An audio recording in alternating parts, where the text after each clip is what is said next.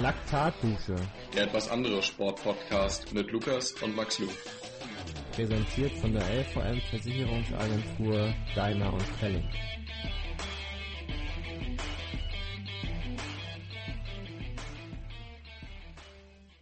Hallo und herzlich willkommen zu einer neuen Episode Laktatdusche. Ich habe wieder zwei Gäste mit dabei heute. Mir gegenüber sitzt der lachende Max. Und dann haben wir mit dabei Holger Lünig, den Schwimmguru schlechthin. Und ich denke, das wird heute wieder eine richtig geile Folge mit viel Input. Und ich übergebe mal das Wort an Max. Jo, danke dir, Lukas. Auch erstmal ein herzliches Willkommen an unser Allwetterkind Holger Lüning. Du bist 1965 geboren, hast Sportwissenschaften und Sportmedizin an der Goethe-Uni in Frankfurt am Main studiert, bist Trainer, Kommunikationsmanager, Dozent und Referent. Außerdem bist du auch Buch- und Filmautor sowie der Autor von unzähligen Trainingsplänen. Aktuell sind es 120 Stück an der Zahl und es gibt auch weiterhin fleißig Nachschub. Noch nicht genug, du hast außerdem deinen eigenen Shop da kann man dich auch besuchen unter www.allwetterkind-shop.de. Dort gibt es fancy Schwimmutensilien sowie ausgefallene, witzige und motivierende T-Shirts. Außerdem veranstaltest du auf Teneriffa äh, Schwimm- und Triathlon-Camps. Ebenfalls arbeitest du für uns Normalmenschen durchgeführte Studien auf und machst sie für uns verständlich und daraus resultiert eigentlich immer ein, eine klare Botschaft für uns ähm, oder für die Leser, was wir denn aus der Studie lernen können, beziehungsweise damit in der Praxis umsetzen können. Dazu bist du auch auf YouTube unfassbar aktiv und lädst dort Tipps und Tricks im Bereich Schwimmen hoch. Dort kann man mal schauen, wenn man sich dafür interessiert, unter DocSwim oder Holger Lünning. Das sind die beiden Kanäle. Außerdem hast du dich auch mal als Koch versucht. Ähm, dazu warst du in der Triathlon-Szene, damals in einem kleinen Kochstudio und hast einen Reisenergieriegel präsentiert und anschließend auch nachgekocht. Oder ja, nachgekocht kann man fast sagen. Erstmal dazu, ähm, hallo von uns beiden und schön, dass du hier bist. Ja, auch Hallo von mir und ich vergebe gleich mal Schulnote 1 für diese Zusammenfassung, die ich gerne direkt so übernehmen würde für meine Website. Da muss ich nämlich gar nichts mehr erklären. Also ganz hervorragend. ja, danke, danke. Ähm, wollen wir noch mal ein bisschen über deine sportliche Laufbahn sprechen? Du kommst ja ursprünglich aus dem Schwimmen.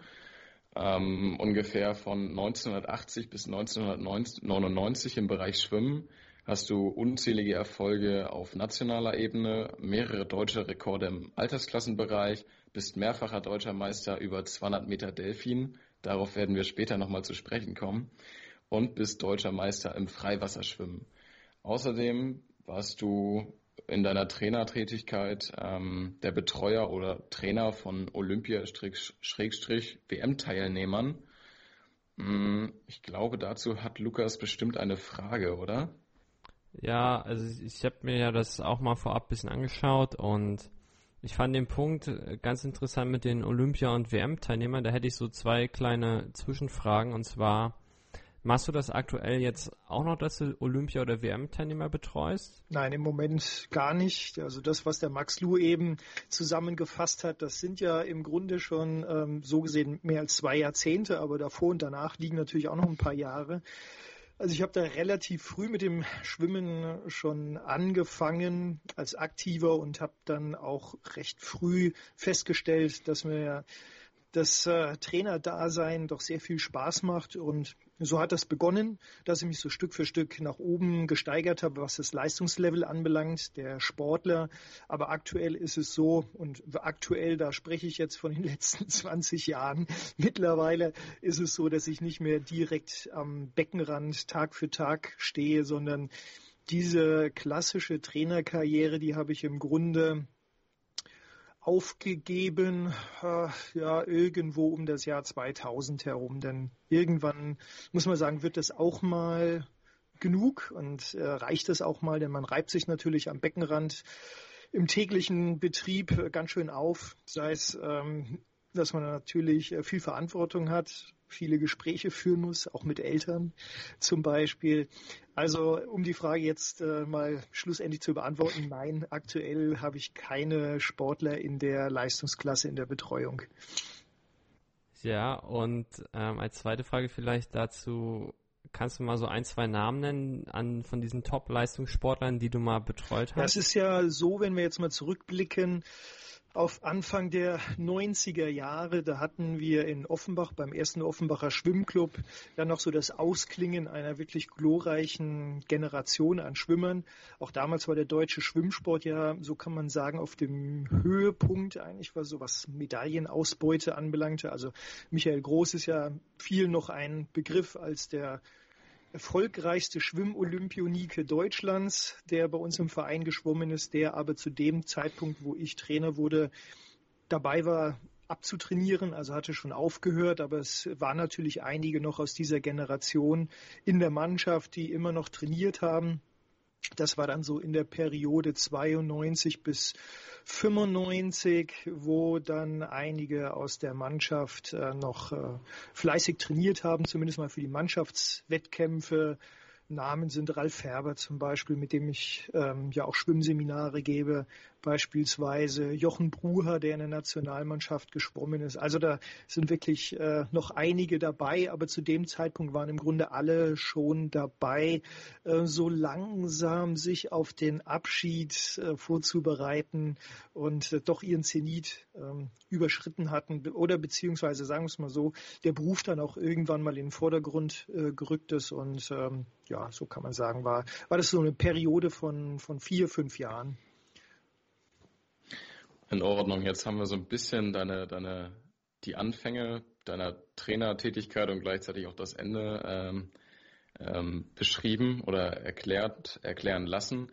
Ähm, du hast dann ja auch rechtzeitig mit dem Triathlon angefangen, bist mehrfacher Europameister über die 70.3 Distanz und sogar WM-Dritter auf der 70.3. Außerdem bist du auch der Finisher des Ironman Hawaii 2007 mit der schnellsten Schwimmzeit der Altersklassenathleten sowie zahlreiche Firstman Out of the Water Erfolge. Ähm, wirklich ein Erfolg, von dem Lukas nur träumen kann. ähm, ich glaube. Ja, hier, hier vielleicht mal äh, zwei kleine Punkte. Also ich, ich mache das natürlich mit Absicht, dass ich äh, nicht immer als erstes aus dem Wasser komme, weil das ist ja, also rein für die Moral ist das ja voll blöd, wenn du als erstes aus dem Wasser kommst und dann überholen dich alle beim Fahrradfahren und beim Laufen und dann kommst du als erstes aus dem Wasser und wirst am Ende Vorletzter oder Letzter. Das macht ja gar keinen Spaß. Ich sag mir immer, ich komme lieber relativ weit hinten aus dem Wasser, fahre an einen Athleten vorbei, sag einmal freundlich Hallo und äh, gewinne dann das Ding so am Ende. Das macht doch viel mehr Spaß, als wenn du da irgendwo Erster bist nach dem Schwimmen und dann brichst du hinten raus voll weg. Also das ist ja das ist ja. erstmal sehr schlau, wie du das anstellst und zweitens natürlich auch extrem höflich, wenn du dann an allen vorbeifährst und sie auch noch grüßt.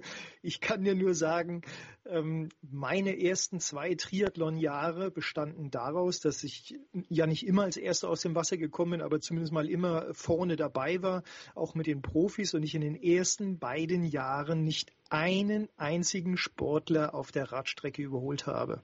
Also das ist, das ist dann die andere Seite des guten Schwimmers, der aber die anderen Disziplinen noch nicht ganz so gut beherrscht. Also insofern eint uns das vielleicht so ein bisschen. Ähm, ich wäre auch gern ähm, ein bisschen früher ein guter Radfahrer und Läufer gewesen, aber das ist ja genau der Reiz an der Sache, dass man das Rennen mal aus einer Perspektive kennenlernt, die ähm, nicht unbedingt dem entspricht, was man am Ende erreicht. Und ähm, so wächst dann mit Sicherheit auch der Ehrgeiz, diese Situation zu verändern. So wird das bei dir der Fall sein und äh, bei mir war es natürlich ganz genauso. Ja, da, da wären wir ja die, die perfekte Triathlon-Staffel eigentlich. Ich weiß zwar nicht, was wir mit dem Max Luso anstellen, aber wir können es mal versuchen. Ähm, ja, genau. Und dann, äh, was mich noch interessiert hatte, wir hatten dann nämlich die Ergebnislisten mal durchgeguckt. Ähm, du warst du, oder du hast die schnellste Altersklassen-Schwimmzeit über die 3,8 Kilometer. Und wir haben die Zeit nicht rausgefunden. Weißt du noch, wie schnell Auf das Hawaii war? damals? Mhm. Ja. Nee, das, das war nicht sehr schnell. Also für dortige Verhältnisse muss man sagen, also das waren auch keine Bedingungen für Bestzeiten. Ich glaube, der schnellste Profi hatte auch nur eine 49 in dem Jahr. Und ich glaube, bei mir waren es auch nur eine 52 oder 53. Ich kann es aber nicht mehr genau sagen. Irgendwo so in dem Dreh. Also jetzt keine Zeit, die aufhorchen lässt, ähm, weil es so eine tolle Zahl ist, sondern einfach unter den gegebenen Umständen war es halt ähm, ja das, das Schnellste. Aber wie gesagt, mehr war es dann halt auch nicht. und entscheidend ist ja, wo man am Ende landet. Und das war dann nicht so herausragend bei mir. Zumindest mal auf Hawaii. Naja, wir haben ja eben über neue Perspektiven gesprochen und ich habe mir das in den letzten ein oder zwei Jahren auch so ein bisschen äh, angeeignet oder verändert. Ich habe äh, neue Horizonte erreicht und ähm, ja, ich war nicht mehr so nett und habe die Leute dann beim Radfahren gegrüßt, einfach aus dem Grund, weil ich sie gar nicht gesehen habe, weil ich schon nach dem Schwimmen so weit vorne war, dass ich auch vor mir niemanden mehr hatte. Ähm, da rede ich über drei Wettkämpfe. Ähm, da war das genau so zwei davon fast ein Start-Ziel-Sieg. Ähm, das war ziemlich geil. Aber das war auch mördermäßig anstrengend, weil ich äh, letztes Jahr einen in meinem Rücken hatte. Da wusste ich, wenn ich heute keinen Top-Tag habe, dann wird es ganz schwierig. Ähm, ja, ist natürlich auch stressig, so eine Situation. Darf man auch nicht vergessen. Das nach vorne fahren ist vielleicht nicht ganz so stressig, wie ständig den Atem der Mitbewerber im Nacken zu spüren. Ja, das ist eigentlich fast eine perfekte Überleitung, denn letztes Wochenende gab es, gab es ein Jagdrennen, in dem Christoph Schlagbauer vorne weggestartet ist und kontinuierlich eigentlich den Atem seiner Verfolger im Nacken mhm. hatte. Ähm, hast du das verfolgt? Äh, wenn ja, wie und wie lange und wie bewertest du insgesamt die, die Leistung? Ähm, ja, also um ganz ehrlich zu sein, habe ich es natürlich nicht äh, vollständig verfolgt. Also da muss man schon hart gesotten sein, um so eine Veranstaltung da fast neun Stunden zu verfolgen. Ähm, aber ich habe so ein paar entscheidende Momente ähm, erlebt und hatte auch in der Woche zuvor mit dem Christoph lange telefoniert. Also ich wusste schon, was da passiert, was er so vorhat. Und ich kenne natürlich auch seine Historie. Äh, viele Rennen, in die er mit wirklich großen Hoffnungen gestartet war und die dann letztlich aus verschiedenen Gründen dann doch nicht so optimal liefen. Deswegen war ich schon wirklich interessiert, was er aus dieser Situation so macht und ob er die Situation für sich auch nutzen kann, um daraus äh, Wissen zu schöpfen, das ihm dann im nächsten Jahr helfen kann. Und das hat er wohl recht gut hinbekommen, sei jetzt das Thema Ernährung oder auch mal Pacing. Ähm, der Christoph ist ja ein sehr enthusiastischer Sportler und das führt dann halt, halt auch schnell mal dazu, dass man vielleicht im Wasser und auf dem Rad ähm, zu viel möchte am Anfang und äh, so ein paar Körner dann am Ende fehlen. Und ähm, das war mit Sicherheit ein ganz tolles Erlebnis für ihn und es hat mich auch riesig gefreut. Gerade natürlich auch diese Endperiode, wo er dann überholt wurde und dann nochmal gegenhalten konnte. Das äh, hat schon Spaß gemacht, das zu sehen. Ja, fand ich auch. Ich habe den Livestream insofern verfolgt, als ich das, als ähm, ich habe das gesamte Schwimmen gesehen. Das Radfahren habe ich so ein bisschen ausgelassen, weil ich selber trainieren musste und den Marathon habe ich mir dann am Ende zur Hälfte gegeben, natürlich inklusive Zieleinlauf und Interview am Ende. Und ich hatte ja mit Christoph auch zwei Tage zuvor, glaube ich, noch telefonischen Kontakt, haben wir, glaube ich, auch nochmal eine halbe Stunde oder so gequatscht. Und als er dann ins Ziel gelaufen ist und klar war, dass er, dass er das Ding gewonnen hat, da habe ich mich auch so unfassbar gefreut. Ich war einfach nach dem Training so tot und lag im Bett. Aber in dem Moment war ich einfach nochmal so, so gehypt und habe mhm. hab mich einfach unfassbar gefreut. Ja, ja, zu Recht. Der Christoph ist ja auch wirklich ein ganz toller Vertreter unserer Sportart. Sei es jetzt als Sportler selber, als Trainer. Ich hatte ihn ja sechs Monate bei mir auf Teneriffa und äh, der ist äh, wirklich im Gedächtnis geblieben, auch der Teilnehmer aufgrund seiner mitreißenden Art. Also insofern, ja, ein ganz tolles Rennen. Ja, war, nicht schlecht mit anzusehen. Also ich habe das auch so lückenhaft ein bisschen verfolgt, so halt beim Schwimmen mal rübergeschaut, dann Rad kurz und ähm, das Laufen. Und er hat ja sogar eine neue Bestzeit aufgestellt, wenn wir das jetzt richtig verfolgt haben oder wenn ich das richtig mhm. gelesen habe. Ähm, also ich, ich gönne ihm das sehr, dass, dass er ja gewonnen hat, das Ding. Wobei ich das auf der anderen Seite auch ein bisschen schade finde. Ich hätte schon gern gesehen, wie er nochmal einen Kilometer All-Out läuft. Also, weil da hatten wir äh, mit ihm so in unseren Rubriken, äh, wenn er es nicht schafft, dann muss er nochmal einen Kilometer All-Out laufen. Äh, aber wahrscheinlich äh, ist er dann in den Marathon-Verhältnissen wahrscheinlich die letzten Kilometer all out äh, gelaufen, so dass er gewonnen hat? Na, das kann ich nicht beurteilen. Dazu habe ich es zu wenig genau gesehen, was er da macht. Aber ich glaube, sein Plan war schon auch, dass er mit Anstand über die Ziellinie kommt. Oder sagen wir mal überhaupt, weil das kann ja auch passieren, wenn mit der Ernährung irgendwas nicht funktioniert. Und es gab ja auch einen Zeitplan der Fernsehanstalten. Und wenn du auf einmal 20 Minuten auf dem Dixie-Klo zubringst, dann ist das für so eine Übertragung natürlich auch nicht unbedingt wirklich optimal. Also insofern muss man auch sagen, dass er ja nicht völlig stressfrei in die Veranstaltung gegangen ist, sondern er wusste ja schon, zu dem Zeitpunkt sollte ich irgendwann mal irgendwo im Ziel landen und auch noch einigermaßen vernünftig aussehen und Gehpausen sollte ich auch nicht unbedingt einlegen.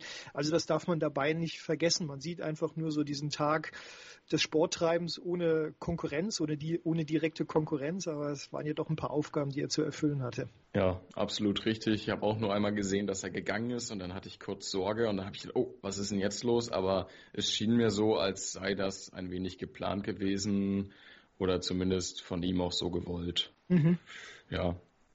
Ähm, wollen wir darüber noch sprechen, Lukas, oder wollen wir das so ein bisschen ad acta legen? Ja, ich denke, wir können weitergehen so ein bisschen und äh, mal die Expertise hier ausnutzen, dass wir hier jemanden, der richtig Ahnung vom Schwimmen hat, dabei haben. Und ich hätte da tatsächlich auch äh, so ein paar kleine Fragen zum Thema Schwimmgadgets mhm. so. Ähm, einfach, weil mich das interessiert, wenn ich ins Schwimmbad gehe, ich sehe halt alle möglichen Leute und alle möglichen Leute haben alle möglichen Sachen immer mit dabei beim Training und benutzen davon am Ende die Hälfte gar nicht. Ähm, da wäre jetzt so die Frage, was sind denn so die Top drei Schwimmutensilien, die ich auf jeden Fall haben muss beim Schwimmtraining? Das ist relativ einfach zu beantworten. Top 1 ist der Schwimmerschnorchel. Egal in welcher Form, ob jetzt als klassischer Frontschnorchel oder als Power Breezer, wie auch immer, denn der Schwimmerschnorchel erlaubt es ja uns auf die Atembewegung zu verzichten, also das Drehen des Kopfes zur Seite fällt damit aus und damit liegen wir schon mal per se ruhiger im Wasser, können uns auf die Schwimmtechnik deutlich besser konzentrieren, können auch unter Wasser mal schauen, wie führe ich die Hand, wie führe ich den Arm. Und insofern muss man sagen, ist der Schwimmerschnorchel das mit Abstand wichtigste Hilfsmittel, sofern man natürlich damit umgehen kann. Das schafft auch nicht jeder. Und diejenigen, die zuhören und ähm, jetzt schon wieder einen Schreck bekommen, die sollten vielleicht dem Schwimmerschnorchel nach einem gescheiterten ersten Versuch auch mal einen Versuch zwei oder drei geben oder sich vielleicht mit einer Nasenklammer behelfen, wenn das nicht funktionieren sollte. Aber man kann wirklich so viel daraus ziehen aus diesem Hilfsmittel, dass man es unbedingt probieren sollte. Das ist Nummer eins. Nummer zwei, das sind Kurzflossen weil die Kurzflossen dazu dienen, dass man an und für sich schon mal ein höheres Grundtempo erzeugt. Und das ist gerade für die Seiteneinsteiger, wie du jetzt beispielsweise, wichtig, um erstmal die Wasserlage zu stabilisieren. Denn hohes Tempo bringt eine bessere Wasserlage. Das ist ganz automatisch so. Und rein psychologisch geht es ja auch immer darum, sich Erfolgserlebnisse zu verschaffen. Und das schafft man mit den Kurzflossen wirklich gut. Das ist dann also die Nummer zwei. Und bei der Nummer drei müsste ich jetzt mal kurz nachdenken. Da wäre so, ähm, wären so verschiedene Mittel, Pedals in verschiedenen Größen sinnvoll. Wir haben ja selber ein Produkt kreiert, weil wir in den Schwimmcamps auf Teneriffa festgestellt haben, dass gerade das Abknicken des Handgelenks sehr nachteilig sich auswirkt auf die Unterwasserbewegung. Und dazu haben wir die Ref Pedals, Ref REV steht für Reverse, also die Pedals werden dann nicht auf der Handfläche befestigt, sondern auf dem Handrücken, mehr oder weniger so als eine Art Stabilisator, als Schiene, um das Handgelenk stabil zu halten. Und dann haben wir doch schon so ein richtig wirkungsvolles Trio beisammen, mit dem man eine ganze Menge anstellen kann. Lukas, Lukas, erzähl mal, erzähl mal bitte die Anekdote von vor der Aufnahme. Ja, wir hatten halt ähm, vorher schon mal drüber gesprochen gehabt, ähm, was du jetzt äh, an Vorschlägen nennen wirst, wenn wir dich das fragen. Und es sind tatsächlich genau die drei Dinge genannt worden, die du jetzt eben schon mal genannt mhm. hast. Ähm, wobei, also mir würde jetzt tatsächlich auch nicht großartig irgendwie was anderes einfallen, so an Gadgets vielleicht, also außer jetzt Flossen, der Schnorchel, äh, dann die Pedals und vielleicht noch der Poolkick genau, oder so. Ja. Aber als zusätzliche Auftriebshilfe der Pullboy beziehungsweise zwei Pullboys und dazu gehört dann wiederum auch eine Verbindung der Sprunggelenke, ein alter Fahrradschlauch oder ein Gummiband oder etwas in der Art. Also das Ganze kann dann schon komplex werden. Ähm, aber du hast ja nach den Top 3 gefragt und da würde ich auch in der Form dabei bleiben. Ja, also ich würde da vielleicht gleich noch eine zweite Frage mit anschließen, ähm, weil das Thema Pedals ist ja doch auch relativ komplex. Da hast du ja gesagt, ihr habt euer eigenes Produkt, aber es gibt ja auch äh, Dutzende Pedals noch in zig verschiedenen Größen, äh, beziehungsweise auch in, in Formen. Was würdest du denn da jetzt sagen? Was ist so das Nonplusultra? Äh, von der Größe her der Pedals oder auch von der Form? Von der Größe her kann man sagen, steigert man sich Stück für Stück an größere Pedals heran. Die erste Variante, die man einsetzt, die sollte etwas größer sein als die eigene Hand, so dass die Antriebsfläche zwar vergrößert wird, aber eben nicht so spektakulär, dass man Schwierigkeiten bekommt, diese vergrößerte Antriebsfläche auch noch sauber durchs Wasser zu ziehen. Wenn dann die spezifische Kraft sich entwickelt, die Technik besser wird, dann kann man Stück für Stück auch zu größeren Modellen wechseln. Das ist dann durchaus auch eine gute Variante, sofern man das Ganze dann auch im Training gezielt einsetzt und nicht einfach nur so drauf losschwimmt. Das sieht man ja auch gerade bei Triathleten gar nicht mal so selten. Da werden die Pedals an Land schon angezogen, der Pullboy wird zwischen die Beine gesteckt, dann wird reingesprungen, 2000 Meter am Stück und wieder raus und das war's dann. Das ist natürlich nicht so zielführend. Und ähm, was die Form anbelangt, gibt es ja die klassische Handform eigentlich, äh, worauf man aber auf jeden Fall achten sollte. Das ist ähm, die Ausprägung, ob der, das Pedal nun gewölbt ist oder flächig, also gerade ist. Und hier sind gewölbte Pedals absolut zu vermeiden, weil sie dazu führen, dass man auch natürlich die, diese Position mit der Hand einnimmt, also so eine leichte Schaufel auch bildet. Und das ist eigentlich genau das, was wir im Schwimmen nicht haben wollen, dass wir schaufeln im Wasser. Deswegen, wer gewölbte Pedals zu Hause hat, der, ich sage immer so gerne, sollte sie an seinen schärfsten Mitbewerber verschenken. mit einer schönen roten Schleife. Geil. Das klingt gut.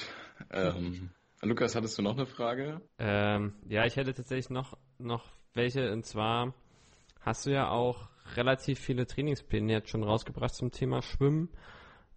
Da wäre jetzt nochmal die Frage von mir, also ich kenne mich da jetzt so, also ich, dadurch, dass ich halt vom Schwimmen eigentlich gar keine Ahnung habe, war ich halt bei uns im Verein ein paar Mal beim Schwimmtraining und habe mir halt die Sachen danach, die wir geschwommen sind, immer aufgeschrieben ähm, wie, wie abwechslungsreich sollte denn überhaupt so ein Schwimmplan oder ein Schwimmprogramm sein?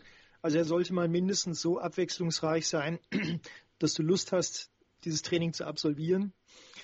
Denn ohne Spaß an der Sache wirkt das Training natürlich auch längst nicht so, wie es wirken sollte. Also wenn du jetzt so einen Klassiker schwimmst wie 10 mal 400, dann wirst du schwerlich deine Freude daran haben. Also insofern, und was noch dazu kommt, ist natürlich die Frage der Sinnhaftigkeit, was man damit erreichen möchte.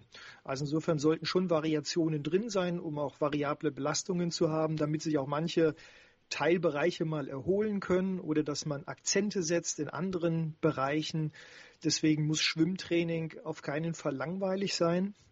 Und äh, wer so eine Serie häufiger schwimmt, wie ich sie genannt habe am Anfang, ähm, der sollte sich doch mal auf die Suche begeben nach möglichen Alternativen oder aber, wenn es schon so etwas sein muss, wie nehmen wir jetzt mal die 10 mal 400, dann kann man die ja auch in verschiedenen Varianten durchführen als gesteigerte Variante, Negative Split, also die zweite Hälfte, die zweiten 200 schneller als die ersten oder aus der Wende heraus ein kleiner Spurt oder was auch immer. Also da gibt es doch sehr viele Möglichkeiten, um noch mehr aus der gegebenen Zeit herauszuholen. Und das ist ja auch ein ganz wichtiger Punkt für uns alle. Ähm, Hobbysportler, wir haben ja alle nicht so viel Zeit, wie wir gerne hätten fürs Training. Deswegen ist es immer sinnvoll, sich mal Gedanken zu machen, was mache ich denn in der Zeit, wo ich dann tatsächlich Zeit für das Training habe. Ja, kurzer Erfahrungsbericht von mir noch. Ähm, was habe ich letztens gemacht? Ich bin 8 mal 200 geschwommen und damit es halt auch gerade nicht so öde und stupide wird, habe ich halt gemacht, okay, den ähm, ersten schwimme ich äh, in Lagen und den zweiten dann in graue ganze Lage und das halt einfach abwechselnd über 8 mal 200 und so hat man dann auch eine ganz schöne Variation da drin. Es wird nicht langweilig, es ist zwischendurch auch nochmal anstrengend. Ähm, und das Lagenschwimmen ist natürlich integriert, was natürlich ähm, generell für die Schwimmform unfassbar wichtig ist, sei es äh, Brust oder Delfin. Genau. Bei uns war auch so ein Klassiker, so alle 10 Tage, 10, 14 Tage kam das, wenn das Training eher regenerativ war, dass man auch den Sportlern mal die Aufgabe gibt, zum Beispiel nehmen wir nochmal diese 10 mal 400 eigene Einteilung, aber kein 400er darf so sein wie der davor oder Anders gesprochen, alle zehn sollten in einer unterschiedlichen Art und Weise durchgeführt werden. Dann fängt man auch mal an, darüber nachzudenken, was es für Varianten gibt.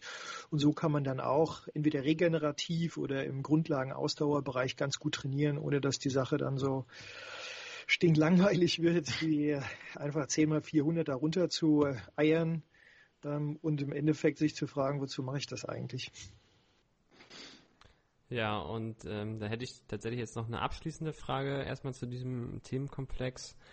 Ähm, quasi de den Schwimmanfängern oder den Quereinsteigern, würdest du denen eher raten, quasi längere Intervalle zu schwimmen oder doch eher so kürzere? Das kommt natürlich auf die Güte der Technik drauf an und auf die Erfahrung. Also wer jetzt brutaler Einsteiger ist, dem ist erstmal zu empfehlen, dass er seine Technik stabilisiert und das geht im Regelfall über kurze Intervalle und dass man dann versucht, so Stück für Stück auf längere Intervalle das Ganze auszuweiten, dass man mit 25ern anfängt, auf 50er geht und dann bei 100ern, 200ern irgendwann mal angekommen ist. Also das ist so ein, so ein klassischer Verlauf.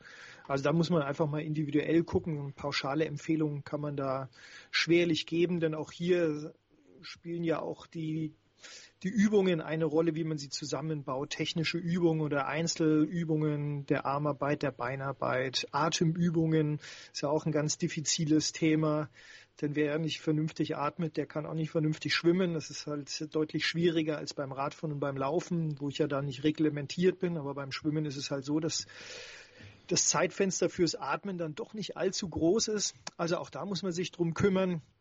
Und ja, deswegen ist halt auch das Schwimmen so komplex. Es sieht erstmal so einfach aus. Man paddelt da am Wasser rum, aber wenn man mal ins Detail geht und vor allem natürlich performen möchte, und das wollen wir alle, ähm, dann äh, sieht das schon ein bisschen anders aus. Und deswegen ist es auch wichtig, dass man jemanden hat, der einem da über die Schulter blickt und der einem auch die entsprechenden Hinweise gibt, dass man sich selber sieht. Also Videoaufnahmen sind da extrem wichtig, um das abzugleichen, was man so für Vorstellungen im Kopf hat und wie es dann in der Tat, in der Realität auch aussieht, denn äh, das kann ja dann doch völlig unterschiedlich sein, wie sicherlich viele schon selber erfahren haben. Ja, sehr schön. Ähm, wir lassen das Thema mit, mit dem komischen C am Anfang ähm, im Prinzip aus, aber ab, äh, nichtsdestoweniger zum Trotz stecken wir in einer abenteuerlichen Zeit. Du hast ja ähm, direkt mal vorgelegt und hast dir deinen eigenen Pool zusammengezimmert und hast ihn dir in den Garten gestellt.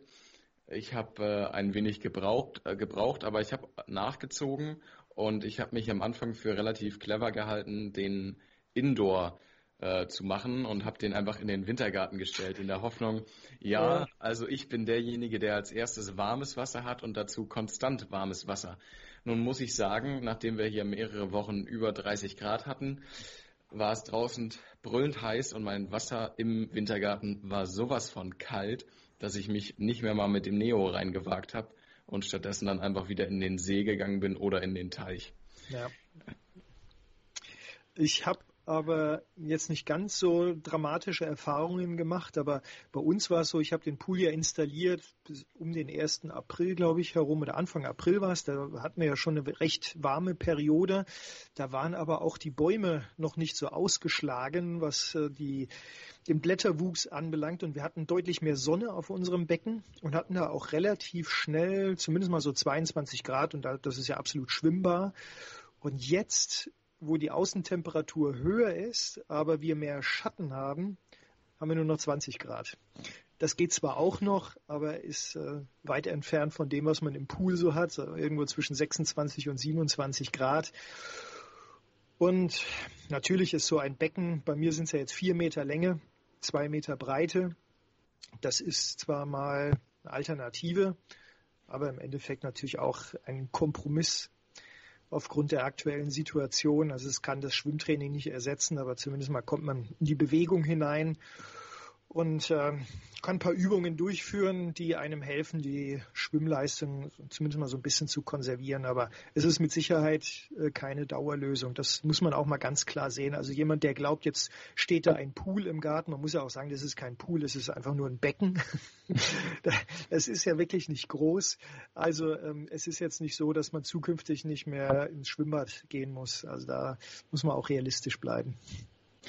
Ja, das war so meine Anfangshoffnung, äh, in der ich gedacht habe, ja, okay, jetzt habe ich hier so ein geiles Teil stehen und ich werde wahrscheinlich mein Haus niemals wieder verlassen müssen. Äh, ich habe mich darin aber tatsächlich auch ein bisschen getäuscht, vor allem weil es einfach ein paar Sachen zu bewerkstelligen galt oder wir viele Umstände hatten, Wasserlage, etc. Und äh, vor allem mit dem Atmen hat sich das als mhm. unfassbar schwierig herausgestellt, weil man die Welle von der Wand immer direkt ins Gesicht bekam. Ja.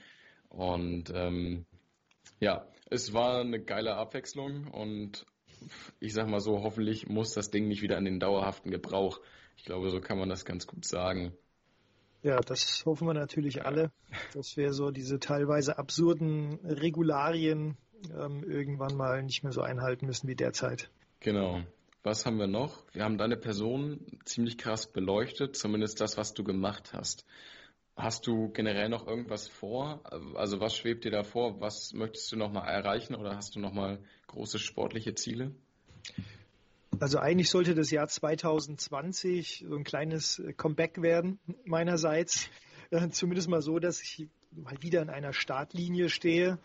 Denn das hat ja doch ein bisschen gelitten in den vergangenen Jahren. Das hatte verschiedene Gründe, falsche Laufschuhwahl mit dramatischen Auswirkungen, natürlich auch wirklich viel Arbeit auf Teneriffa mit den Schwimm- und Triathlon-Camps, wo ja viele glauben, das ist die beste Zeit, um selber zu trainieren, aber das ist es eben nicht für denjenigen, der das Ganze leitet.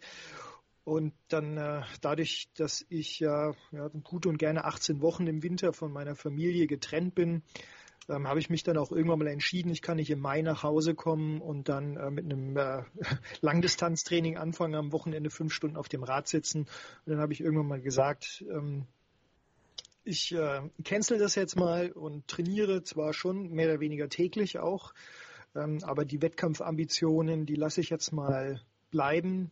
Aber jetzt 2020 war eigentlich so die Idee, mit dem äh, Übertritt in eine neue Altersklasse mal wieder was zu machen. Jetzt verschiebe ich das halt auf 2021. Okay. Wo willst du an der Startlinie stehen? Vielleicht in 2021 oder 2022? Also mein diesjähriger Plan war, die olympische Distanz und die Sprintdistanz mal in den Fokus zu rücken, weil mir auch viel Volumen fehlt der vergangenen Jahre für eine Mitteldistanz. Das wäre vielleicht nochmal im September jetzt der Fall gewesen, wenn ich das den Sommer gut hätte trainieren können, um da ein bisschen stabiler zu werden. Denn so ein Halbmarathon, den läuft man natürlich auch nicht mal so eben weg eine Sprintdistanz und olympische Distanz, das geht aber schon. Auf Teneriffa bin ich ja den Zehner auf der Bahn auch unter 40 Minuten gelaufen. Also das ließ sich alles ganz gut an. Und dann habe ich mir gedacht, das sind so die zwei Strecken. Und da wäre ich bei den deutschen Meisterschaften gestartet jeweils, um dann mal zu schauen, was man daraus so machen kann aus der Form. Also da hätte ich mich mal so ein bisschen treiben lassen. Denn im Endeffekt ist es ja auch so, wenn man ein paar Jahre keinen Wettkampf gemacht hat, dann ist Training und Wettkampf ja doch nochmal eine ganz andere Sache. Und man weiß nie, ob eine gute Trainingszeit dann auch im Wettkampf genauso rausflutscht. Und das hätte ich erstmal auf mich wirken lassen. Ja, ähm, ich hätte tatsächlich doch nochmal, ähm, mich wurmt das, also ich, ich, muss das jetzt ausnutzen, dass wir hier so einen Schwimmexperten haben. Äh, ich stelle alle Fragen, die ich mich immer frage beim Training, wenn es um Schwimmen geht. Ähm, und zwar, also bei mir ist wirklich, der gute Wille ist wirklich da. Ich arbeite daran. Äh, wir hatten vor ein paar Folgen mal gesagt, vier Kilometer easy und schwimmen kannst du nicht in einen Satz packen. Also ich arbeite wirklich hart daran, dass ich das irgendwann mal in einem Satz zusammen sagen kann. Ähm, nur lässt halt aktuell die Situation mit den Hallen und Freibädern lässt es einfach nicht zu. Also es macht gar keinen Spaß da zu schwimmen, weil sie verkaufen ja die Slots und äh, wollen Menschenansammlungen vermeiden, aber meistens die Schwimmhallen doch mega überfüllt. Und ich gehe tatsächlich relativ viel Freiwasserschwimmen aktuell. Ähm, was wären denn da so ein paar Tipps, wo du sagen würdest, da musst du beim Freiwasserschwimmen unbedingt drauf achten? wichtigster Punkt, man sollte mit einem Plan ins Wasser gehen und nicht einfach nur so mal zum See fahren und reinspringen und ein Dauerschwimmen absolvieren. Das macht man ja gerne mal. Und in dem See meines Vertrauens, da tummeln sich ja auch einige Triathleten, da sieht man eigentlich genau das. Und das ist schon ein bisschen schade eigentlich um die Zeit, denn klar kann man da irgendwo so seine Form auf einem Level halten, aber eine Leistungssteigerung ist da nicht zu erwarten oder dass man in irgendeiner Art und Weise besser und schneller wird, sondern da würde ich einfach mal raten, zu versuchen, die Beckeninhalte zu transferieren aufs offene Gewässer. Das kann man ja, indem man die Zugzahl umrechnet. So eine grobe Umrechnungszahl wäre mal 50 Meter Kraul entspricht so circa 40 Zügen. Das ist natürlich individuell ein bisschen unterschiedlich, aber es ist ein ganz guter Anhaltspunkt. Ja, und warum nicht mal acht mal 40 Züge Kraul schwimmen mit 20 Sekunden Pause? Dann hat man da schon mal eine Intervallserie ganz gut imitiert. Und das geht natürlich auch für andere ähm, Inhalte bestens. Man kann ja sogar technische Übungen schwimmen. Man kann sich auch ein Brett Pullboy an den, ans Ufer legen und das holen und äh, einsetzen. Also insofern gibt es auch viel mehr Möglichkeiten, als man zunächst mal denkt. Aber wie gesagt, es steht immer der Plan an erster Stelle. Wenn ich einfach so aus Lust und Laune zum See fahre, dann kommt auch nur ein Training aus Lust und Laune dabei heraus. Und das ist ja selten dann auch nicht wirklich intensiv. Ja, okay, okay das, das habe ich sogar gemacht. Also, ähm, also da, zu, zu, Anfang war ich, war ich so derjenige, der gesagt hat, okay, ich will erstmal wieder äh, überhaupt halbwegs durchs Wasser kommen und bin halt irgendwo eine halbe Stunde einfach nur durch die Gegend geschwommen. Jetzt die letzten Male war es dann doch wirklich so, dass ich halt gesagt habe, okay, ich schwimme mich kurz ein und äh, mach dann, dass ich so, also ich habe jetzt nicht die Züge gezählt, sondern habe das so nach Gefühl abgeschätzt, dass ich mal ein bisschen schneller geschwommen bin, mal wieder lockerer. Ähm, da wäre jetzt nämlich meine Frage, ähm, also ich schwimme das ja natürlich äh, alles mit Neo, weil ich ja der klassische Triathlet bin, der die Beine schonen muss. Ähm, hab aber tatsächlich auch drüber nachgedacht, das mal ohne Neo zu machen. Ähm, rätst du dazu oder sagst du auch, wenn du Freiwasser schwimmst, dann machst mit Neo? Selbstverständlich solltest du ohne Neoprenanzug schwimmen, wenn es die Temperatur zulässt. Also bei mir war es immer so, ich habe den Neopren meistens nur zu den Wettkämpfen rausgeholt, bin nie vorher mit Neoprenanzug geschwommen, um einfach dieses sagenhafte Gefühl genau am Wettkampftag zu spüren, wenn du beim Einschwimmen ins Wasser gehst und das Gefühl hast, ja, ich schwimme auf einem ganz anderen Level. Deswegen würde ich mal versuchen, mir einen Gewöhnungseffekt an den Neopren äh, zu verbieten. Und sofern es die Temperaturen zulassen, also sagen wir mal mindestens 22 Grad sollte das Wasser dann ja schon haben, aber dann würde ich zum Beispiel mal auf einen Shorty wechseln mit, mit sehr dünnem Neopren. Gibt es ja auch von den verschiedenen Herstellern wirklich gute Modelle. Und ähm, ja, wenn wir irgendwo bei 24 Grad sind, dann nur natürlich nur noch die Badehose. Was denn sonst? Außerdem willst du ja auch ein bisschen äh, Sommerbräune erhaschen und äh, dein, ja. deine Ränder vom Radtrikot wegbekommen und dann äh, hilft einfach nur die Badehose. Ganz einfach. Ja, da, da muss ich bei meinen Top 3 Schwimmgadgets fürs Freiwasser muss ich dann noch äh, ein Thermometer ergänzen. Das kannst du machen. Das ist sogar das günstigste dann. oh Mann. Ja, oder du machst es zum Beispiel so, also aktuell mache ich so, wir haben glaube ich so 21, 22 Grad in dem See, wo ich immer trainiere. Ich schwimme die erste Hälfte mit so einem Neopren-Shorty und wenn ich dann so richtig auf Temperatur bin, dann lege ich den ans Ufer und schwimme die zweite Hälfte in Badehose. Das sind ja auch so Dinge, die man ganz gut machen kann. Ja, ich muss jetzt auch mal schnell noch äh, einhaken, denn ich werde aktuell immer darauf hingewiesen, ja, guck doch mal, du hast in einem Monat einen Wettkampf und jetzt musst du eigentlich mal auch im Becken mit Neo schwimmen und ich sage immer, nee, äh, erstmal mag ich Neopren überhaupt gar nicht und zweitens, äh, nee, einfach nein. Und ähm, ich habe dann überlegt, wenn ich ins Tapering einsteige, ja okay, dann Freiwasser vielleicht ein, zwei Mal mit Neo schwimmen, so dass man einmal weiß, so ah, okay, das fühlt sich so an, dass man am Wettkampftag dann nicht ins kalte Wasser geworfen wird. Aber prinzipiell, ähm, ich schwimme ehrlich gesagt auch nie mit Neo und ich glaube nicht, dass mir das so schadet. Ja sehe ich ganz genauso, weil die Schwimmtechnik sich ja auch verändert. Man darf ja auch nicht vergessen, dass das Runterdrücken des Arms gegen den Neoprenauftrieb ja auch nochmal den Unterwasserzug deutlich verändert. Klar haben wir den Vorteil, dass wir in einer sensationellen Wasserlage uns befinden. Deswegen wird das ja Schwimmen ja auch so schnell durch die verbesserte Wasserlage. Aber ich würde es genauso machen sofern man auf den Neoprenanzug im Training verzichten kann, sollte man das auch machen und kurz vor dem Wettkampf zum Beispiel so eine Woche vorher einfach mal je nach äh, Länge der Wettkampfdistanz vielleicht mal so ein Testschwimmen, 8 mal 100 Meter gleichmäßig im Schwimmbad, um ein Gefühl für die Pace zu bekommen, sich technisch da nochmal zu adaptieren. Das reicht vollkommen. Aber ich kann es auch nicht verstehen, wie, wie man sag ich mal übertrieben, freiwillig in einen Neoprenanzug steigt, um zu trainieren, wo man ja im Grunde überhaupt keine sensorischen Erfahrungen auch bekommt. Und ähm, insofern würde ich immer darauf verzichten. Das klingt jetzt vielleicht ein bisschen seltsam, aber das echte Schwimmen hilft einem auch einfach mehr und besser sich zu entwickeln, als in so einer Gummihaut zu stecken. Ja, ich, ich nehme es auf jeden Fall mit. Ich werde es probieren. Also, dass ich jetzt, wenn ich sage, ich gehe dreimal die Woche Freiwasser schwimmen, dass ich versuche zweimal ohne Neo ja, zu schwimmen. Ja, das ist doch schon mal ein Anfang. Oder wie gesagt, so ein Shorty, dann hast du zumindest mal freie Arme und äh, halbes freies Bein, so ab. ja, das hilft ja schon mal, um ein Gefühl für das Ganze zu bekommen. Aber das Schwimmen im Neopren, das ist ja wie, wie taub und stumm zugleich zu sein, muss man wirklich sagen. So toll es auch ist, da super Zeiten zu produzieren in dem Teil, aber es hat eigentlich so gesehen keinen Trainingseffekt oder einen längst nicht so guten wie die gute alte Badehose. Ja, Lukas hat ja so einen äh, geilen Neopren. Das ist nämlich der ehemalige Neo von Alistair Brownlee. Äh, du könntest jetzt einfach ja die Arme und die Beine abschneiden und dann hast du ja eigentlich einen Shorty. Wäre eine Variante. Ja. ja. ja. und, und die Arme und Beine kriege ich ihm dann zurück und sag hier, ja, kannst kann, behalten, brauch, nee, brauch ich nicht mehr. Armlinge auf dem Rad nutzen. ja, stimmt, äh, wenn es mal wieder regnet. Geil. Ähm, ja, wir sind relativ weit fortgeschritten. Ich würde sagen, wir haben so ein kleine, so ein paar Kategorien, wie immer. Und ich würde sagen, so langsam aber sicher, wenn Lukas keine Frage mehr hat, könnten wir mal so ganz langsam darüber sliden. Machen wir.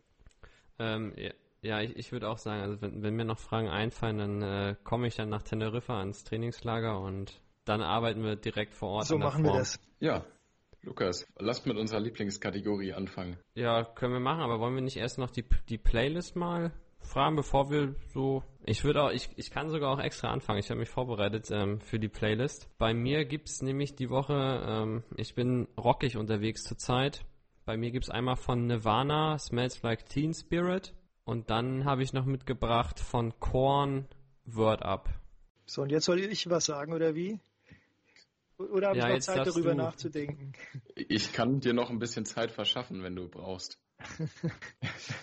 ja, bei mir ist das, ähm, puh, also ich höre ja auch vieles. Ich würde mal irgendwas von den Red Hot Chili Peppers nehmen. Auch sehr gute Wahl. Und irgendwas von Linkin Park. Und dann, glaube ich, äh, würde ich mich schon ganz gut antreiben lassen davon. Ja, perfekt. Von mir gibt es diese Woche Two Drinks In von Dominic Chardin und Dream Chasers von Max Vension oder wie auch immer man den guten äh, Interpreten ausspricht. Das wäre es soweit von unserer Playlist. Die gibt es spätestens nachdem die Folge online kommt, auch wieder auf Spotify zu hören. Gut, nächster Punkt, ähm, Überraschung der Woche. Ähm, möchtet ihr anfangen oder soll ich meine Überraschung der Woche zuerst nennen? Fang mal an. Haben ja, vielleicht haben wir alle dieselbe Überraschung. Das wäre natürlich nicht so gut. Also fang du mal an. Ähm, okay, also meine Überraschung der Woche ist, dass Max jetzt endlich ein Mikrofon hat, äh, mit dem wir den Podcast das aufnehmen. Das ist großartig. Das ist tatsächlich meine Überraschung, dass er sich endlich dazu durchgerungen hat, da mal zu investieren. Ja, danke, Lukas. Ich war gestern mit dem Rad unterwegs und nichts ahnend hatte ich mein Handy beim, beim Wickel und in der Hand und dann rannten doch tatsächlich äh, 15 Rehe mit Rehkits ähm, direkt an mir vorbei und ich war so smart und konnte das Ganze noch filmen, wie die über die Straße gehuscht sind. Ähm, ich hatte dann ein bisschen Angst, weil einige noch auf der anderen Seite stehen geblieben waren. Und dann bin ich so ein bisschen weitergefahren und ich hatte halt Angst, äh, dass die aus dem Waldstück rausgerannt kommen und mir dann von der Seite ins Rad reinrennen. Und da war ich ganz zittrig und hatte schon Gänsehaut. Ja, meine Überraschung, ich wusste ja nur, dass ich irgendeine Überraschung zu Besten geben sollte. Da dachte ich mir, es muss auch irgendwie mit Triathlon äh, zusammenhängen. Ich könnte jetzt so eine Erfahrung, wie ihr sie genannt habt, auch schildern. Ich habe mir nämlich ein Laufduell mit einer Radgruppe, so einer Seniorengruppe geliefert, wenn man da so mit, mit 14, 15 kmh in der Gegend rumläuft und man wird dann im Schneckentempo überholt und man denkt sich, das kann jetzt aber auch nicht sein. Und man aber natürlich genau währenddessen merkt, man bewegt sich im absoluten Grenzbereich und lange geht das nicht mehr gut und hofft darauf, dass diese Gruppe dann irgendwann mal abbiegt und man wieder in seinen Schlurf, in sein Schlurftempo übergehen kann. Also so etwas hatte ich diese Woche. Das ist aber zum Glück gut gegangen. Ähm, aber eine weitere Überraschung natürlich, um mal zum Triathlon auch zu kommen, war natürlich die Absage des Ironman Hawaii 2000, äh, 2021 im Februar, was ja eigentlich sowieso eine Verlegung des Oktobertermins war, wo man sich ja mehr oder weniger drüber gewundert hat, dass man das überhaupt versucht in der Art und Weise, gerade für die europäischen Athleten hätte das ja bedeutet, den kompletten Winter über durchtrainieren zu müssen. Ähm, ein klarer Na Wettbewerbsnachteil, zumindest mal für die Age-Gruppe, für die Profis ist das ja mehr oder weniger egal. Ähm, aber dass es dann jetzt äh, doch so weit gekommen ist, ähm, ist doch zumindest mal erfreulich, weil wir uns äh, ja im, wo sind wir jetzt gerade, im Juli, also wäre ja nicht so schön gewesen, wenn es im Dezember der Fall gewesen wäre. Aber äh, ja, dieses ganze Hin und Her ist schon für die Sportler, die gerade dieses Jahr große Pläne hatten, natürlich eine ganz blöde Situation. Ja, nicht schlecht. Also ich, ich finde auf jeden Fall, das ist die richtige Entscheidung, weil da ist ja keinem geholfen, wenn nachher bei einer Weltmeisterschaft irgendwo fünf Leute am Start sind und die, die Besten der Besten fehlen irgendwo, weil sie irgendwo nicht ins Land einreisen konnten oder sich nicht qualifizieren konnten. Ja. Äh, und lieber früh als spät absagen, jetzt kann man noch alles stornieren und äh, kann sich neue Pläne Ja, ich finden. fand die Idee von Patrick Lange eigentlich gar nicht mal so verkehrt, ausschließlich ein Profifeld ähm, starten zu lassen. Das wäre übersichtlich gewesen. Und dann hätten zumindest mal die Profis ihr Rennen gehabt, was auch wichtig ist natürlich für die eigene sportliche Karriere, für die Sponsoren, für die Sportart an sich auch. Also das hätte man durchaus nochmal in Erwägung ziehen können, aber so gesehen ist es sicherlich konsequent. Ja, absolut. Also ich war auch überrascht, als ich es gesehen habe, aber ja, irgendwie ist das aktuell der Lauf der Dinge und der, der Lauf der Zeit. Also es hätte mich nicht gewundert, wenn sie es nicht abgesagt hätten. Sagen ja. wir es mal so. Ja. Ähm, was haben wir dann? Ja, Lukas, unsere, jetzt unsere Lieblingskategorie, oder? Ja, auf jeden Fall. Ähm, die heißt heute leider nicht Wahrheit oder Pflicht, sondern äh, Pflicht oder Pflicht, weil uns ist echt keine Wahrheit eingefallen, beziehungsweise du hast alle Wahrheiten über dich verraten hier. Das weißt du ja gar nicht. ähm, ja, von daher bleibt leider nur die, die, die Pflichtaufgabe heute. Soll ich sie nennen? Ja. Los. Äh, und zwar Max hatte sich gewünscht, dass ihr beide mal ein Duell über 200 Meter Delfin mhm. schwimmt. Das können wir gerne machen. Ähm, Aber also ich, ich sag nur, aktuell bin ich da, glaube ich, äh, nicht konkurrenzfähig. ja, das, das, hat Max mir vor der Folge auch gesagt, dass er denkt, dass er nicht konkurrenzfähig ist. Also ich krieg sei. das Ding schon durch, aber ähm, ich muss auch sagen, bin ja wann bin ich zum letzten Mal im Pool geschwommen? Am 15. März, also das ist jetzt ziemlich exakt vier Monate her auf Teneriffa, wo wir noch gewitzelt haben, was da so kommen mag die nächsten Wochen und diese, ähm, wie ich ja sagte, abstrusen und absurden Regularien im Schwimmbad, die tue ich mir überhaupt nicht an. Deswegen schwimme ich ja nur im offenen Gewässer und das auch nicht so richtig häufig. Also meine 200 Meter Delfin Performance, die wäre jetzt nicht so ganz äh, grandios. Also Aber wir können das gerne verschieben. Ja, gerne, ja. Ich hatte ursprünglich aufgeschrieben, weil ich dich ja im November auf Teneriffa eigentlich challengen wollte. Das habe ich am Vorabend ja zu dir gesagt, aber morgen schwimmen wir 50 Meter All-Out gegeneinander. Äh, Lukas hatte sich auch bereit erklärt, ähm, das war dein Co-Trainer in, in dem Jahr, äh, die Zeiten zu nehmen. Und das hatte ich dann vorhin aufgeschrieben und als ich das Dokument wieder aufgemacht habe, stand da 200 Meter Delle. Und dann habe ich nur dahinter geschrieben, bist du irre? Und ja, jetzt habe ich den Schlamassel hier irgendwie vor mir. 200 Meter Delfin gegen mehrfachen deutschen Meister. Oh Mann. Das ist ja jetzt auch schon ein paar Jahre her. Aber ganz wichtiges Detail noch, lange oder kurze Bahn? Das könnt ihr euch aussuchen. Was ist denn schwieriger? Langbahn, oder? Also, ja, Langbahn, ja. das kann schon verheerend sein beim ja. Delfinschwimmen, wenn es mal nicht so gut läuft. könnt ihr unter euch ausmachen, ob ihr jetzt kurze oder lange also Bahn Also ich wäre ja für lange Bahn, weil ich einfach die Wände nicht so gut drauf habe. Und Ja, wenn ich erstmal im. Flow bin, wenn ich erstmal im Flow bin, dann siehst du nur noch mein, meine Rücklichter, Holger. Gut, also ich werde mal gleich hier unten auf meine Handelbank gehen, die, äh, die Gewichte beim Bankdrücken ein bisschen nach oben bewegen, auf meine Rollbank, auf meine Schwimmbank gehen und dann beginnt jetzt hier die akute Trockentrainingsphase für unser Duell. Lukas, was hast du mir nur angetan? Gut, ähm, ver vergessen wir das jetzt erstmal ganz schnell und schauen mal, wer ist denn dein Lieblingstrainingspartner? Oder hast du so etwas oder würdest du sagen, du trainierst lieber alleine? Ähm, tatsächlich trainiere ich lieber alleine. Im Schwimmen jetzt nicht unbedingt. Also da ist immer ganz schön, jemanden dabei zu haben.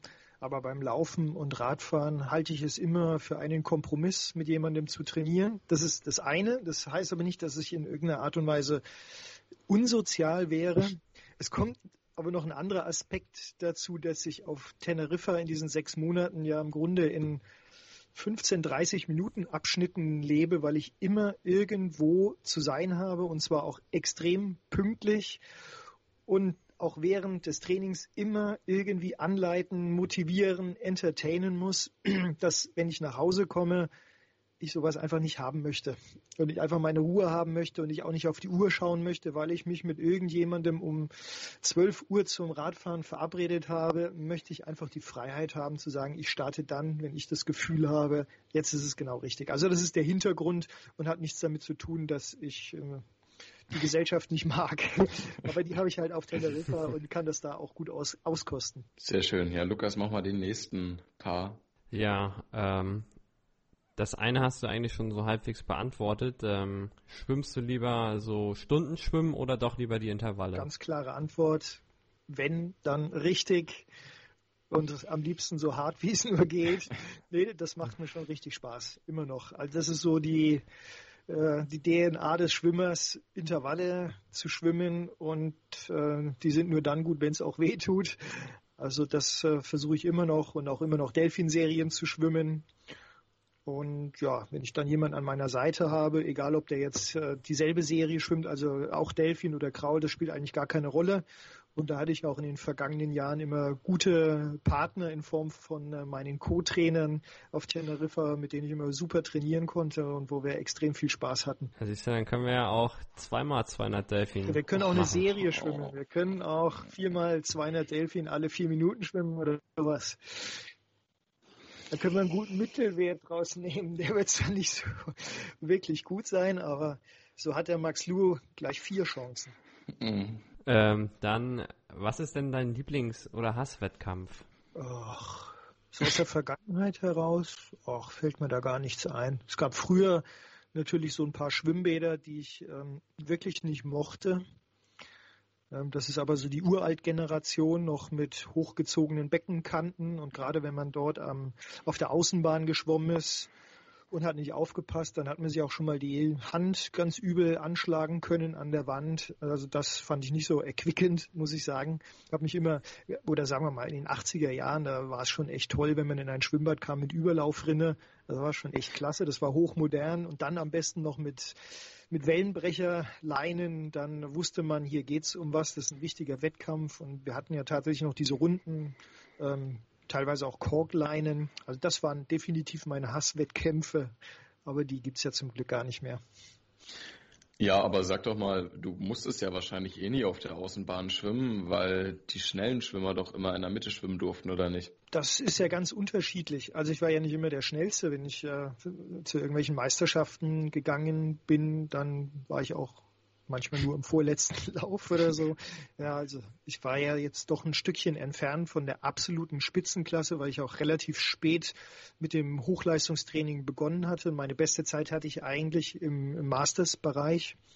Und da werden ja auch die Bahnen teilweise mit mehreren Altersklassen aufgefüllt. Also insofern habe ich jede Bahn kennengelernt. Ja, dann äh, nächste Rubrik. Deine persönliche Macke. Meine persönliche Macke. Das können natürlich andere viel besser beurteilen. Am besten kann es mein Sohn machen, der mir immer mal wieder den Spiegel vorhält. Ähm, eine Macke. Aktuell würde ich sagen Eis essen. da habe ich eine echte Schwäche für. Es vergeht kein Tag, wo ich nicht ein Eis esse. Ähm, und ansonsten so eine Sportmacke. Ja, ich kann ganz schwer locker trainieren. Einfach. So GR1-Sachen gibt es bei mir eigentlich gar nicht so klassisch, weil ich immer das Gefühl habe, ähm, ich muss mich auch ordentlich verausgaben. Aber mit der Macke kann ich ganz gut leben. Aber jetzt irgendwie sowas aus dem persönlichen Bereich, nö, man sagt dann ja gerne übertriebener Perfektionismus und irgend so ein Kram, aber das gibt es ja auch nur in verschiedenen Bereichen. Ähm, nö, also ich habe im Vorfeld auch äh, einen Tipp abgegeben über deine mhm. persönliche Macke. Und ich habe äh, aufgeschrieben, dass es bei dir zu Hause immer nur selbst gebackenes Brot geben muss oder darf. Ist das noch aktuell? Das ist komplett falsch. Nicht? nee, das war, ähm, ich bin ja, habe ja eine Glutenunverträglichkeit und es gab mal eine Zeit, da haben wir wirklich fleißig gebacken das ist jetzt aber doch schon eine Weile her. Also aktuell wird einfach nur gekauft und verzehrt. Also wird nicht mehr groß gebacken. Das kommt vielleicht in der Winterzeit wieder, aber im Sommer jetzt nicht. Nee. Ja, gut. Danke für die falschen Informationen an das HR-Fernsehen. der Clip, der datiert ja aus dem Jahr 2000. 2009 oder so. Nein, nee, nee, der, der ist noch älter, 2005, okay. glaube ich. Krass. Ja. Mhm.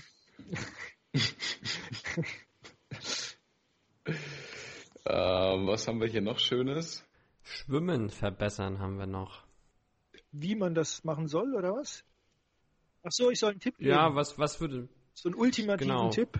Ja. Würde ich sagen, höre nicht auf die Stimmen. es gibt ja so viele Meinungen, ähm, die man einholen kann.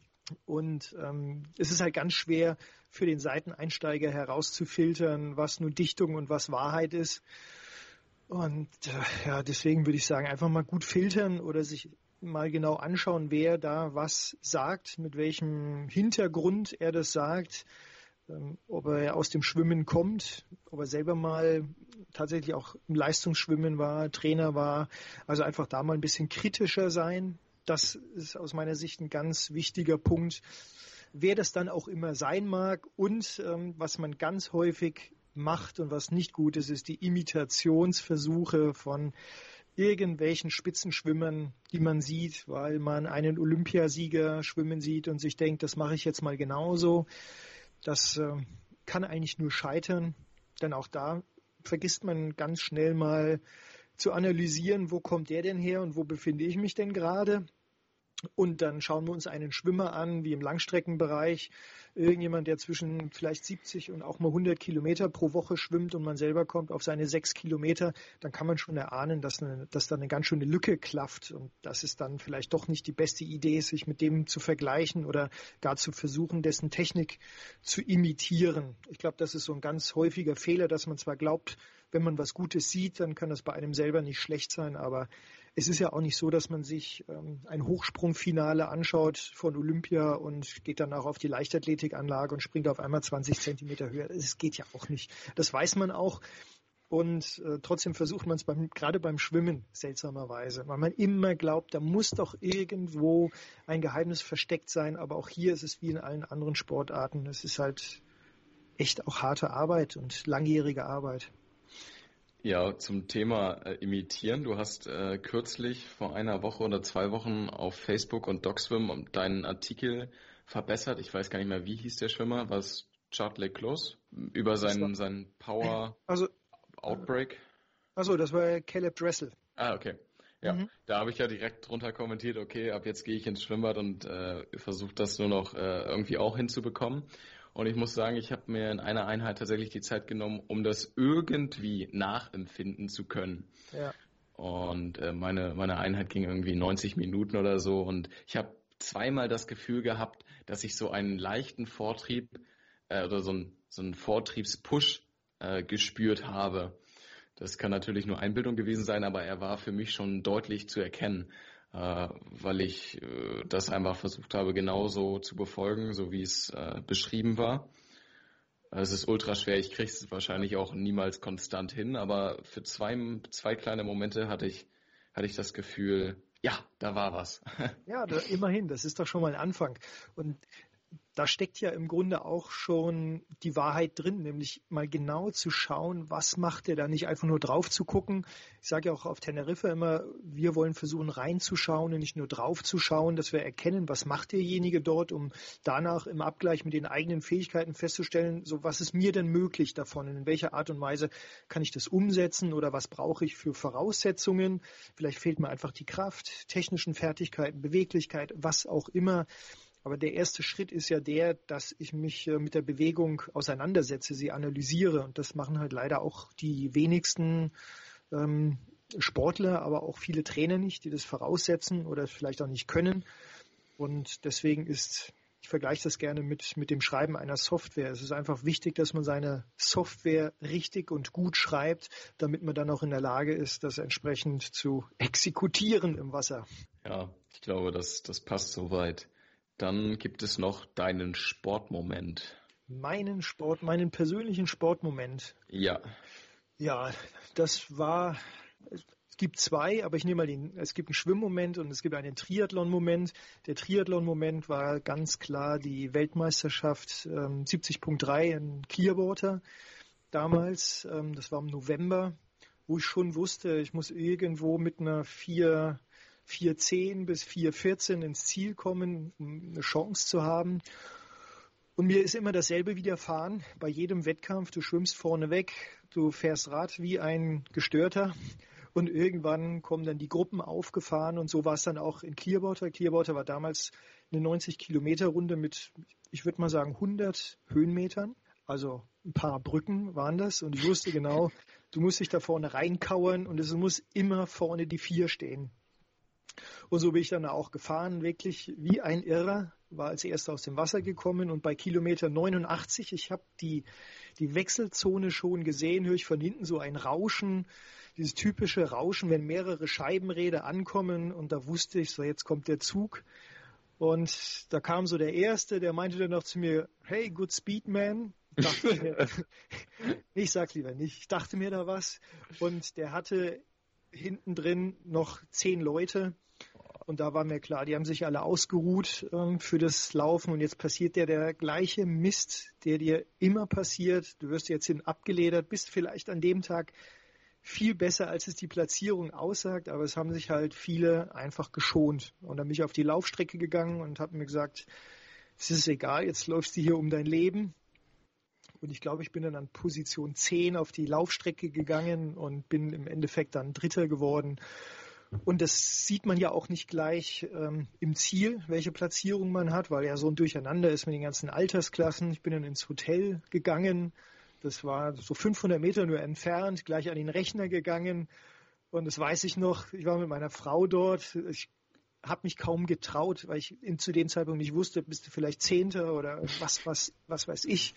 Und dann habe ich da die drei gesehen und äh, dann weiß ich noch, lag ich auf diesem typisch flauschigen amerikanischen Teppich, der wahrscheinlich durchsogen ist von Milben und sonstigen Kram. Auf jeden Fall lag ich da und war einfach nur glücklich mit dieser Kraftleistung ähm, da noch aufs Podest gekommen zu sein. Das war schon eine, ein schöner Moment, ähm, der natürlich auch so ein bisschen bitter war, weil das eine typische Situation ist, die einem guten Schwimmer ganz häufig widerfährt. Ja, irgendwie, irgendwie kenne ich das äh, so ein bisschen, aber nur so ganz leicht. Ähm, dann gibt es noch die schöne Kategorie Deine größte Panne. Äh, ich vermute, jetzt kommt eine Schwimmgeschichte und irgendwas mit einem Startblock. Ja, ja. ja, ich kann die gerne erzählen. Also, ich versuche es mal kurz zu machen. Ich hatte auf Teneriffa, da bin ich auch mal wieder in eine neue Altersklasse gekommen. Das war dann 2014 auf 15. Da hatte ich mir auf Teneriffa vorgenommen, so ein sechs Wochen Projekt durchzuführen, weil ich mir die besten Listen der deutschen Rekorde angesehen hatte, der Altersklassen über 200 Meter Delfin und dachte mir, es waren 2,21 für meine Altersklasse, kurze Bahn, das müsstest du eigentlich hinkriegen können, wenn alles gut läuft. Habe dann da auch fleißig trainiert, diese sechs, acht Wochen und wusste, im kommenden Januar gibt es den Wettkampf, der mir erlaubt, diese 200 Meter Delfin zu schwimmen. Dann war es auch soweit, es kommt dann das Meldeergebnis, dann siehst du auch, wer neben dir schwimmt, also die Bahnverteilung. Da sah ich dann, dass der aktuelle Rekordhalter neben mir startete. Und da dachte ich mir, das ist perfekt so. Hatte aber auch vergessen, dass es ja 15 Jahre her war, dass ich meinen letzten Beckenwettkampf absolviert hatte. Hatte zwar trainiert natürlich, aber keinen Wettkampf gehabt. Und dachte mir, du machst das so wie früher auch. Schwimmst 100 Meter mit, und die zweite Hälfte war immer meine starke Hälfte und dann versuchst du einfach das Rennen hier zu machen. Aufgrund meiner Trainingsleistung war ich eigentlich recht überzeugt, eine 2,18 schwimmen zu können. Das war auch nicht übertrieben, sondern man kann das ja so ein bisschen ableiten aufgrund der Tests.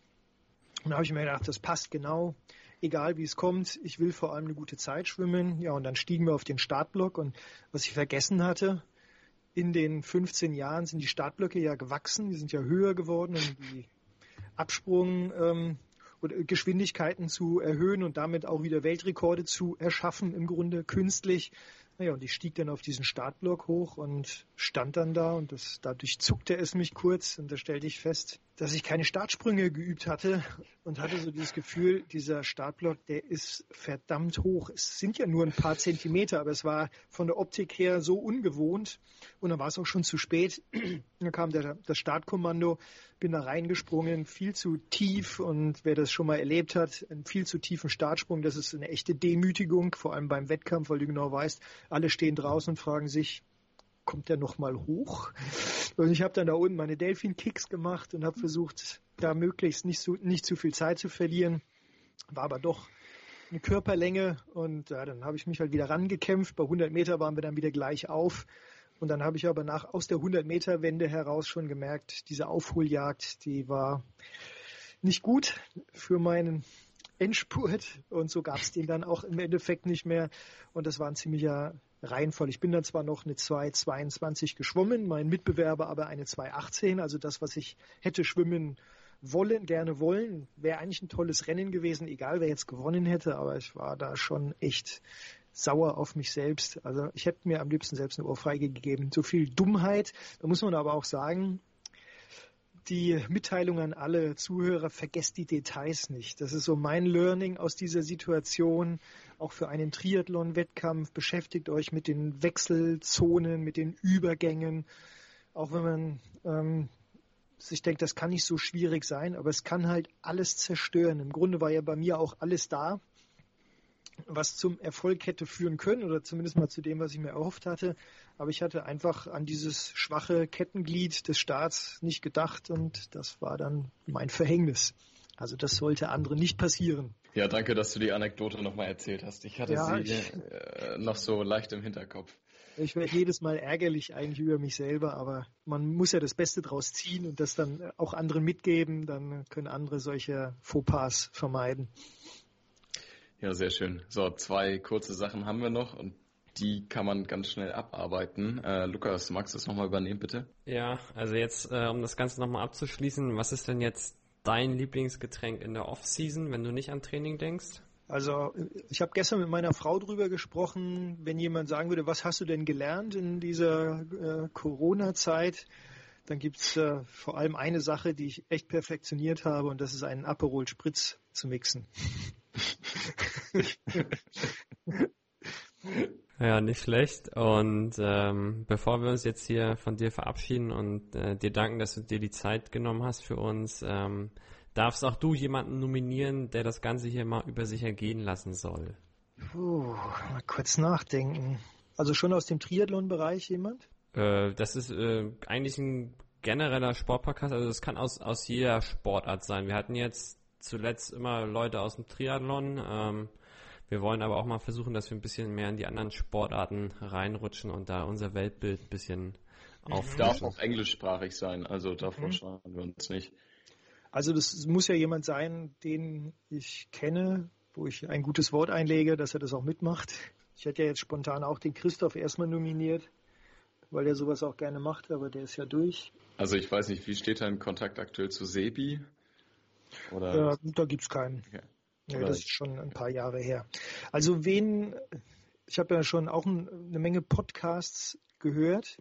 Also einmal natürlich den Vater aller Podcasts, Marco Sommer, Triathlon-Podcast. Der hat mit Sicherheit viel zu erzählen, weil er mit wahnsinnig vielen Menschen gesprochen hat. Und ein anderer Kandidat, dessen Podcasts auch immer sehr interessant sind, das ist Nies Sienknecht, der ja früher beim Triathlon-Magazin war und jetzt mit der Triathlon-Marke FE22 Ah, 226, ja. 226. diese schwierigen Ziffern. Ja. Äh, auch da mal auf eine andere Seite nochmal gewechselt ist und ähm, sicherlich auch hinsichtlich der aktuellen leichten Krisenproblematik einige interessante Dinge zu erzählen hat oder auch mal einen Einblick ins Sport, Triathlon, Business geben kann. Das wären jetzt so spontan meine zwei Empfehlungen. Das klingt ganz gut. Also über äh, Nissin Knecht hatten wir auch schon mal nachgedacht, ne, Luki? Ja. ja. ja, kommt ja auch aus eurer Gegend und ist wirklich ein sehr netter Mensch. Gut, dann sind wir damit durch und wir danken dir, dass du hier warst. Wünschen dir noch einen schönen Freitagnachmittag und äh, bis bald. Vielen Dank für die Einladung und ja, bis bald. Ja, auch, auch von meiner Seite nochmal vielen Dank dafür, dass du dir die Zeit genommen hast und äh, dass ich auch all meine Schwimmfragen stellen konnte. Ich werde viel daraus mitnehmen äh, und werde daran arbeiten auf jeden Fall. Vielen Sehr Dank gerne. Dafür. Tschüss. Tschüss. Ciao, ciao.